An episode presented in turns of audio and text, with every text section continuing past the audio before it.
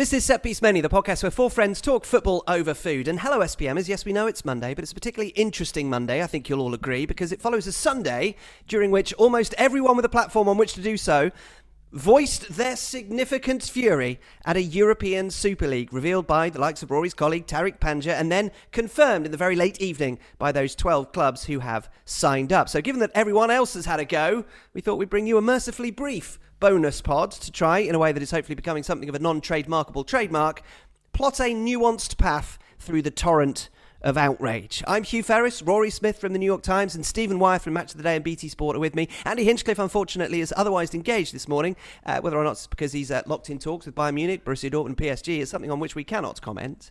Um, so, for the next 15 minutes or so, we'll probably give you uh, enough to launch into a feverish yet informed argument with somebody else sometime soon on the European Super League. Now, we're pretty sure you'll know the clubs already, but the format's been announced as being those 12 founder members plus three, and then five more who qualify based on league performance in the previous year. It'll start in August of a year described as as soon as practicable and involves two groups of 10 and then a playoff bracket or knockout stage, depending on how much you like those plans to actually sound like the revamped Champions League idea uh, that was mooted for today. It therefore leads us to our first question. Is this the next play in a game of brinkmanship with UEFA, or is it actually real this time? It's real. This one's real. It's it's um there is there is more brinkmanship to come, I think, but the, the they've got a website.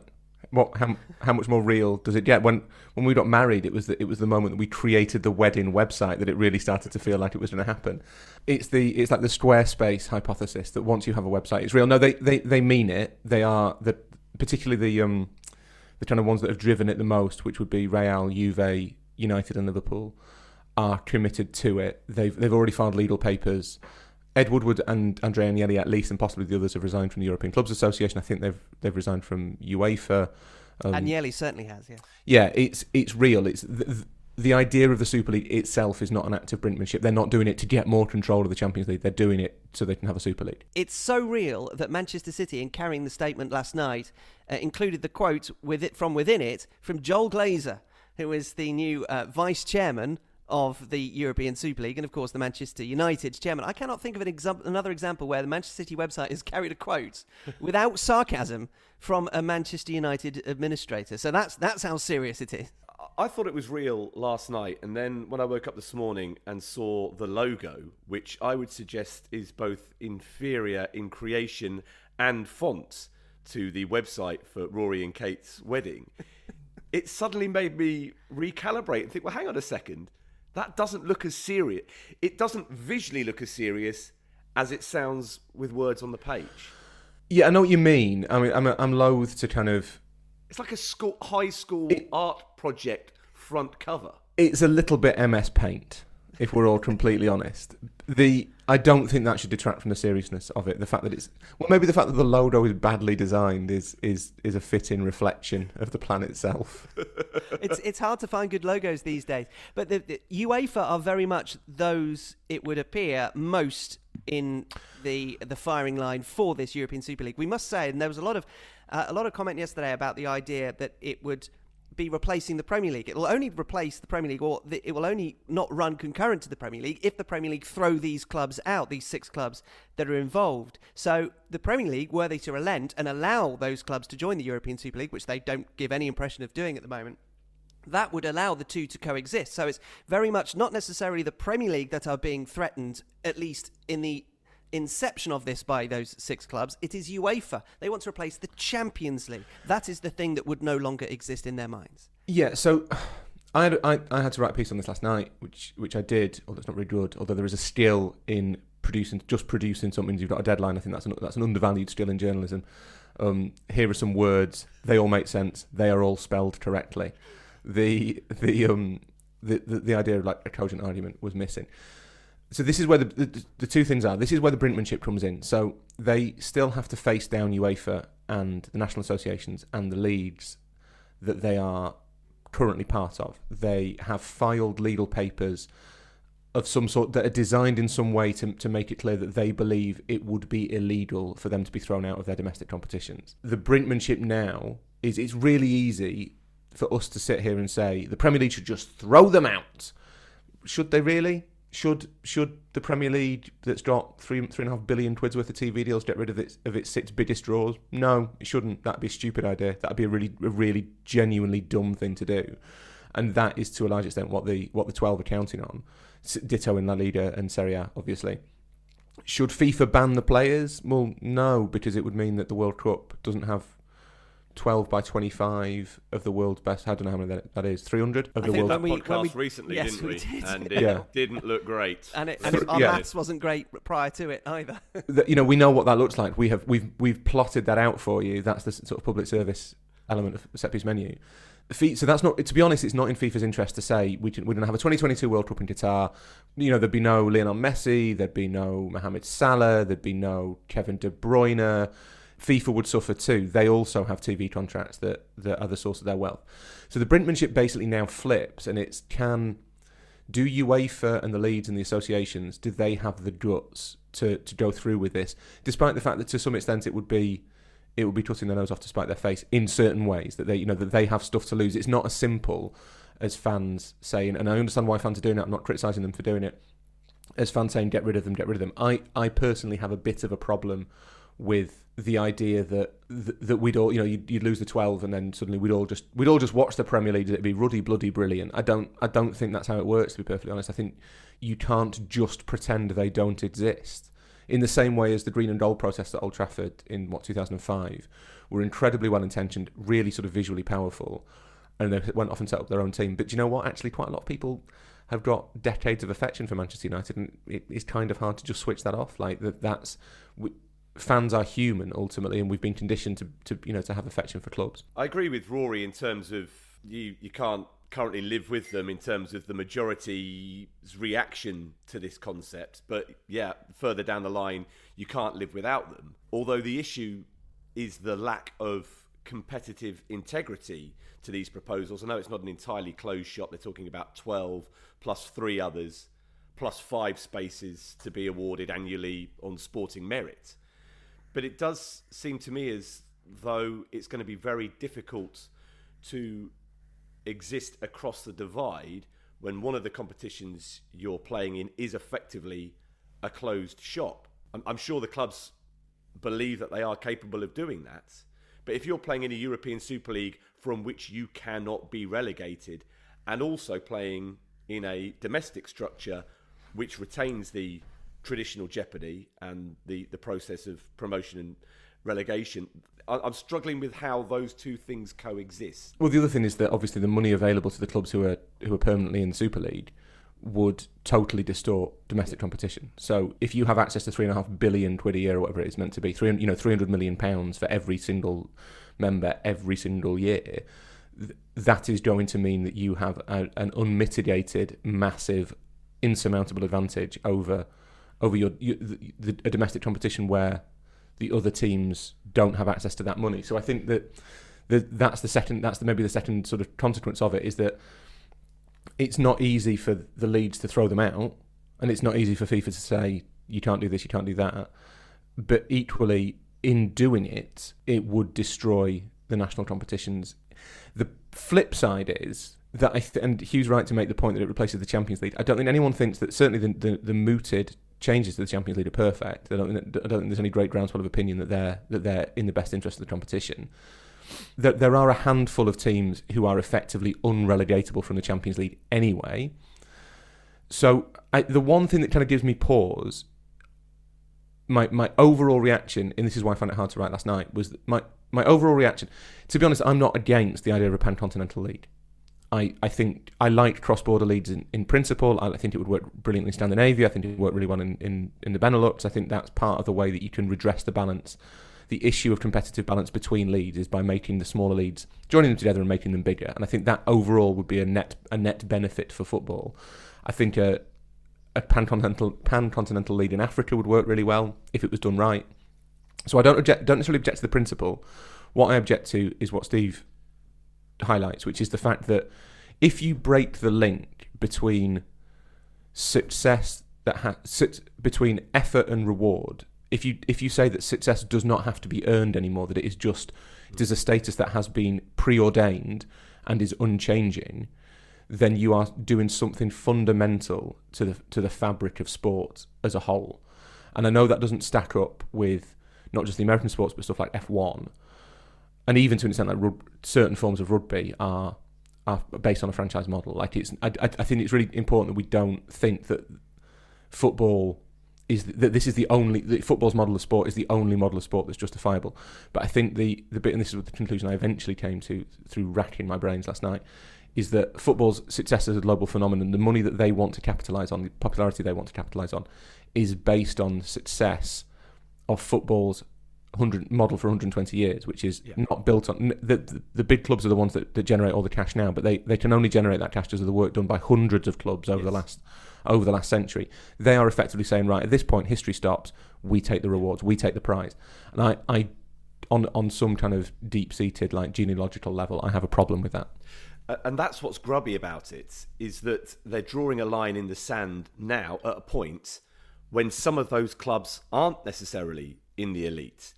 Yes, over time that their status is such that they sit at the top of the food chain and some of that has been through luck, some of that has been care- through careful management and sensible in- investment. Some would argue there's been underhand tactics along the way. And yes, look, some of these clubs, you can see how they would feel that they have outgrown their national structure. But maybe if there had been a greater distribution of wealth within their national structure, that competition would be more competitive and they wouldn't currently find themselves in that position. And you wouldn't have a situation where perhaps the likes of Serie A is looking enviously at the Premier League and La Liga in terms of the money it's able to generate. Because ultimately, you know, they're a bit like, you know, Serie A was the big dog at one point in the not too distant past. And a bit like Skype ahead of the pandemic, they took their eye off the ball and were overtaken by Zoom and Microsoft Teams. Uh, well, there, there's there's an uh, uh, there's a metaphor that we, we, we weren't expecting, but the, the- the way of dealing, as as as Rory mentioned, about things as a homogenous whole reflects not only in terms of the structure, and, and yes, American sports do have a closed shop, but there is always the possibility of franchises moving to new markets, which is not reflected in the way that European football works in any way. So that, that even though you can understand the American owners of some of these clubs thinking, I would like to have that model reflected here. That's it's not necessarily how it works. And there is one of them, the Arsenal owner Stan Kroenke, who has moved his franchise from St. Louis to Los Angeles. So he knows that that's possible, and he also knows that that's not possible in any European Super League. But also in terms of dealing with group in groups as a homogenous whole, there has been completely universal outrage from fans groups who have the voice to be able to say that they are against this idea. But I think is there not an understanding from these clubs that those fans don't necessarily represent either the biggest market in terms of the value, but also the biggest amount of people who support their club. They are relying on a on a global fan base that will not object to this because they experience their club through different ways, through different means, and a lot of them are much much younger who don't have that relationship that many do. For example, in this country, who live within five ten miles from their club, don't have a relationship not only with the club geographically, but also with the competitions to which they have been belonging all these years. But is not fan culture something that makes football so popular globally that even if you don't live anywhere near close enough to the, the team that you follow to go even occasionally, never mind regularly, that you feel part of of, of a greater whole? Yes, and exactly. But those, but the way that those people experience their club is not the same. They will not object. Th- th- This is the this is just a hypo- hypothetical uh, theory posited on behalf of what the clubs might be thinking and and my brain. But they are suggesting, are they not, that they don't necessarily value those the opinions of those who are objecting to it because the, the opinions of people who aren't objecting to it are much more numerable and much Yes, bigger my- geographically spread. My point, Hugh, is that it is those who are vociferously against this who drive the fan culture that filters out around the west, rest of the world. Mm. And all, we, we've talked about this numerous times in the past, and we, we see that, that there is the value for the global fan base for the big clubs, and that, that that support is as legitimate as the person who lives 100 yards away from the ground who has a season ticket.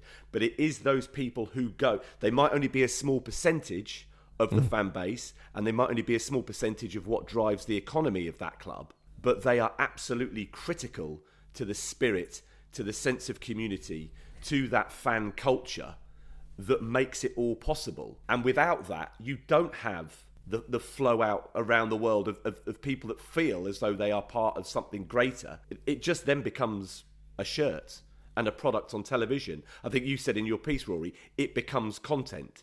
It isn't living and breathing in the same way if it doesn't have its grounding in the community. I'm not saying that the clubs can't survive without that, but that you, you do at, at, at, certain points the the balance in favour of the match going fan is is strengthened, and in terms of generating the fan culture, that is one of the ways. And Rory, just to just pick up on that point, and and what you're going to say will have relevance to this too. Is is the gamble taken by the clubs that regardless of the initial outrage, fans will always come, and that's taking them for granted, yes, but that is their gamble. I think that's probably more relevant than Steve's completely right that the that those I have a bit of an issue not an issue with the existence of the fan groups. I think the fan groups by and large do tremendous work and they're really important uh, and occasionally give me awards. And, the, and, the, and the, fan group, the, fan groups, Rory, are no more representative of the no. whole than, than a fan that lives on the other side of the world. No, and this this is this has long been the problem that they and it, it's something we, we that I've written about before that that you take like the Monday night protests in Germany. What about the people who I, I asked someone, a, a, really really nice guy from one of the one of the organised fan groups in Germany. You know, what about people who like work on Saturday afternoons? What if there is a contingent of fans out there for whom football is much more convenient on a Monday night? Like that, the world has changed since everyone plopped off at you know twelve o'clock on a Saturday morning to, dawn onto the ground. And he he was he kind of understood the question and he kind of considered it and gave it you know gave it the respect that you'd like to think any half decent question would deserve and basically said, well, you know, maybe they should try a different sport. And you think, well, actually, that's that's a really unconstructive an- answer. Like, you, it's not for you to say, not for any of us to say that when I was young, football kicked off at this time, so it has to always kick off at this time. And one of the issues that, that fan activism in general has is that it's a, especially the large sort of umbrella groups, are not reflective of fans. They are reflective of their, the views of their members, and their members are generally a little bit older they have a they have a kind of a view of football that's rooted in their in their own experience of, of childhood, which we all have. That's why we're also resistant to change. That it feels like our game in a very personal way. That the way we experience it is the truest is the truest form of it. Um, and I think that there is an issue that needs to be explored a little bit on whether I think the BBC did a poll on on kind of reaction to a Super League in which there is there is a clear demographic schism between the young and the old. The older you get, the less you like it, and st- it's still a majority of, fan- of young fans are against it but it's it's sort of 30 35% think it's quite a good idea. And and that's a significant proportion of people. So i think that's that's one thing that has to be factored in a little bit that just because the FSA or fan supporters europe or or me or you or steve or whoever or henry winter say it's terrible we're all i mean we're all middle-aged white men. We don't get to speak for everyone. Like that's that there's been a lot of stuff about middle-aged white men not being able to speak for everyone over the last few years and it, it, it that needs to apply to football too. But the main thing i think that, that the clubs if you think about it from the point of view of the owners they have seen football over the last 30 years change in innumerable ways. They have forced through pretty much everything they wanted. Why on earth would they think there's a red line? There is no, there, there has never previously been a red line. It is possible that this is a step too far, and that fan even if they launch if they if they get it through, if they launch it, if they kick off in, in August 2022, then have to pause for the World Cup, they they they might find that the stadiums are empty, that no one's watching on TV, and it's a financial catastrophe, and they have to, they all have to restart in the conference or equivalent. But th- there is literally no evidence to suggest that's the case. There is there is plenty of evidence to suggest that if they go, they will take fans with them. Maybe not all of them, but enough enough to make it work. And and that's why we should avoid being luddites about it because things do change, things do move on. We saw that with the Premier League, even though this concept goes well, well beyond that, and I don't believe the parallels exist really because the Premier League was just a a restructuring of the of the top division. There was still promotion and, and, and relegation, so the, the, the principles of competition remained. Whereas that isn't the case here. You can see why they would want to expand European competition, why they would want to have those games more often, even if you have to try and make people see sense and, and understand that the reason that PSG against Bayern Munich over two legs was so captivating was because what was at stake in that moment in time. That it's not going to be like that every time they play each other if those two do become members of this uh, European Super League going forward. We have to accept that that football's popularity will lead to those at the elite level of it wanting more, wanting growth, wanting to expand even further, and we have to probably try and find a way to accommodate that. But it does feel as though the closed shop thing is a red line, especially if you consider consider that some of those involved, Arsenal, needed the 97th minute to, to draw one all with relegation threatened Fulham at the weekend. If you look at the fact that Juventus were beaten by Atalanta, uh, one of those who would be miles outside of, of qualifying for this sort of competition, and even take into account Manchester City, who 10 years ago would have been peeking over the fence with absolutely mm-hmm. no hope of being part of this conversation, and now they're all of a sudden just you know a mere decade on, which is you know, a, a, smidge in time in terms of football history, they're they're one of the driving forces behind it. Well, so that's that. That's that's the thing though. You you can quite rightly accuse the teams, the dozen breakaways, of effectively pausing history at a random moment, saying, right, actually, this is this is where it ends. 2021. This is the natural culmination of football. We, we're just going to pull up pull up the ladder. But Rory, it's not but, just one random moment. It's a series of random moments. Well, no, so because the, they're actually picking yeah. You look at Arsenal and, and Spurs, well, if you draw the line now, they sit outside it and Leicester get in. If you pause it five years ago, AC Milan and Inter would have to accept that, well, maybe, you know, certainly not both of you. Yeah, yeah. It's we 10 don't years since either of you have been champions but, of but your it's own those, country. But, but, it's those vagaries that obviously they're trying to, to, yeah. to avoid. To, and that's the whole... And yeah, also the... Yeah the, the criteria is fluctuating. The, the, yeah, the, the, no, they have. The, but but they, they don't want the line to fluctuate. That's the whole and, point. But the criteria aren't how well you're doing on the pitch. I mean, there was a lot of this yesterday that that you know all these teams had had bad results, but it's to do with global reach. Like Arsenal, Arsenal have been basically irrelevant as, a, as an elite European force for over a decade. They've not won a title for 17 years. The yet but they are still hugely popular around the world. There's, you know, they, they they command far more attention than Leicester. Leicester would have to win several league titles over the next 10, 15, 20 years to catch up with them. They that they are. Steve's right. They are. They're kind of taking a, a series of random moments and be like, all right, well, Arsenal were big in 2015, so we'll, we'll have them. Spurs were massive in 1961, so we better take them. But to an extent, the, that's what the objections are as well. You are basically saying that the form of football we have now is the is the finite form that this is this is what it should be this is what it has to look like in perpetuity. And that to be honest that's just not how football's ever worked. Football is always changing its, its competition format. Someone made this point to me over over email in the emails that we send out after the, on the um on the on the newsletter that I do that that football changes constantly. The World Cup is always changing. The Euros are always changing. Football changes. A lot of those changes aren't for the better but to be fair, pretty pretty much all of them after a while we just sort of we just sort of absorb. So there is a danger that by criticising the Super League, by by firing back against it, we are kind of doing the same thing out of much better intentions as the, the teams that are, that are plotting.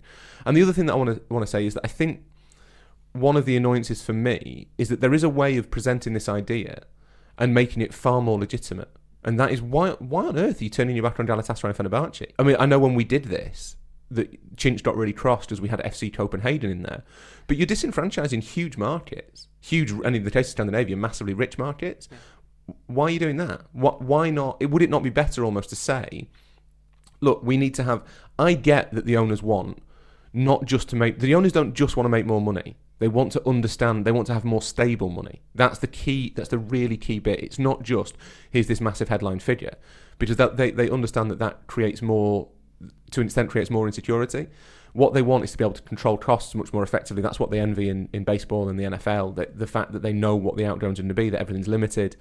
They want to be able to say we can every year yeah. be assured of this money, so that we don't end up a billion quid in the hole as Barcelona are, or with massive debts as Inter have, or or you know defaulting on loans as, as, and getting taken over by a vulture hedge, hedge fund has happened to AC Milan. I get that, but I don't get why you wouldn't do it in such a way that you at least enfranchise more of Europe. And, and, and, also, and, make it a more sort of yeah. universal thing. They're, they're attempting to do that by not limiting costs, by making sure more money comes in to no, allow no, no, them to you... make those decisions. But I know, no, I appreciate that they, they are they are looking for a framework which does that. But what I mean is that in, in its very essence, if, if Barcelona are 100 million whole, what they want to to do is to fill that with solidarity payments from a European Super League. So it so it reduces the jeopardy of any of those financial decisions going forward, even if they do want to regulate But they do. outgoings. Yes, no, that's what I'm saying. That's that's but, and I think that's central to it. I think But that- the, but the, that the idea not- of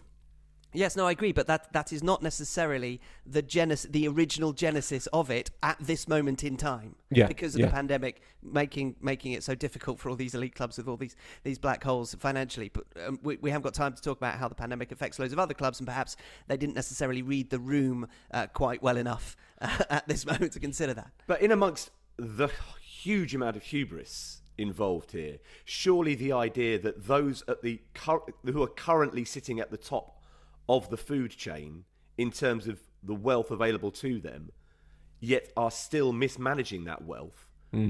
would suddenly be much better at managing wealth if they had an extra 350 million pounds of it. That doesn't make any sense at all. No, They'll no. just they'll just get that surely that that money will be missed because yes they, they they will have a greater income but their expen their no will go up as well th- this is where the cost controls come in. So I think it's fifty. f- Is it transfers and salaries have to be fifty five percent of income? That that is a mechanism designed to stop football's basic, what is essentially football's in, inflationary death spiral. That if you look at every point where football started to kind of coalesce around a level of spending, around sort of 2000, 2001, it was in England particularly, it was all sort of starting to cool down. ITV digi- Digital went bust, which was hugely significant. And then suddenly Abramovich comes in and blows it all out of the water. Similar thing happens in, tw- in 2009 with Man City. I'm not blaming Abramovich or Abu Dhabi for that, but but it had a knock-on effect. And what the what the big grand old houses of European football have found is that they have to keep up. That there is this there is this pressure to keep up with this level of spending that is deeply unhealthy. If you look at the the, the big thing for them about this plan is not only that you get three and a half billion quid or whatever it is to to fill in your big your black holes to to kind of cover your costs for your infrastructure all that stuff you also get to say there can never be another team that comes in and changes the rules of engagement and the problem i have with all of that is that and where i think that you have to not we should be blaming the owners of the clubs, obviously, because the owners of the clubs are, are, are the are the are the avaricious ones. They're the ones who are looking at this to try and fix it so that they they make money. They don't. They they get all the rewards, none of the risk. That that is not the their fault. institutions themselves. Not the institutions themselves, but we also have to to look at ourselves, at the leagues, at the ECA, at UEFA. All these people are now being held up as the great guardians of football and being told, "Hold the line, hold the line." For the last thirty years, they have waved all of this through. Where the f- did they think it was going to end up? Genuinely, where did you think this was going to go? Because this is the obvious conclusion. It might not be might not be right. I don't like it. You don't like it. Ba- basically, nobody likes it. But this is the natural conclusion of everything you've done by being ownership neutral, by changing the Champions League as soon as the big clubs wanted it, by making every sort of allowance under the sun to keep the money rolling into you. This is this was always going to happen, and you can't say you weren't warned. And that is why, as you consider all the, the, the criticism of these plans from all parts of football, that when you hear it, you consider where that is coming from and why they might be saying it. Now, these arguments might be framed in the love of football and the protection of a game that has been going for 150 years. They may well be honestly held, hmm. but just remember there are those who will not like this simply because it does not protect a status quo which has pr- been protecting their cash flow. And so, if there is a situation in the future where they can see that not happening, clearly they are going to rail against it. Now, why are they railing against it? For the protection of the game? Yes, maybe. But if they don't also honestly say it's because I want to hold on to what I've got, I don't want to see my income reduced because of it, they should be more honest to say that that is the truth too. It might only be a part of it, but it is a consistent hmm. part of it, and it is something that we've discussed over and over again about self interest and the arguments around self interest. So we ask you to consider that when you when you hear all these these rants and look at these statements, just consider where is that coming from and do they actually have part of the same moral deficiencies as those that they are complaining about making these moves. Uh, we'll leave that there because uh, that is probably a wider argument. It was a point that we only wanted to make um, at the uh, at the end of the podcast because we didn't want you to think that we were being cynical enough to make it a major part of everything that we've said. Um, for issues of competitive balance or competitive imbalance, uh, the, the the West Brom theory that uh, Rory has. Uh, you can not only read uh, Rory's pieces in perpetuity, but also the piece out on Monday. But uh, we talked about it before on set piece menu on 173, 193, 215, and 222 as well. These are your hymns for the day. please, we've sung one for you live. Now go and do your research via these others. How many Um, Hail Marys do they need to do as well? Can you So many Hail Marys. So many Hail Marys. If you know it off by heart, you can start now. Um, so thank you very much for finding us an extra space in, in your week. Uh, we're back on Wednesday. Uh, a little later on Wednesday than normal as it happens, so our apologies in advance for that. But we will be uh, with you Wednesday lunchtime, early afternoon. We will consider any emails on this subject then too. You have already been sending them in, so thank you uh, for that. We did say 15 minutes. You'll not be surprised to know that we've done more than that because we like the sound of our own voices just as much as 12 signatories to this idea like cash. We will um, do that on Wednesday then. So in the meantime, keep your correspondence coming in to setpiecemenu at gmail.com. Please subscribe, share, rate, and review as we humbly ask you to continue to find room for us in your podcast schedule. Thank you to Steve and Rory and to you all for listening. We'll be back with another set piece menu at full length for you to enjoy very soon indeed.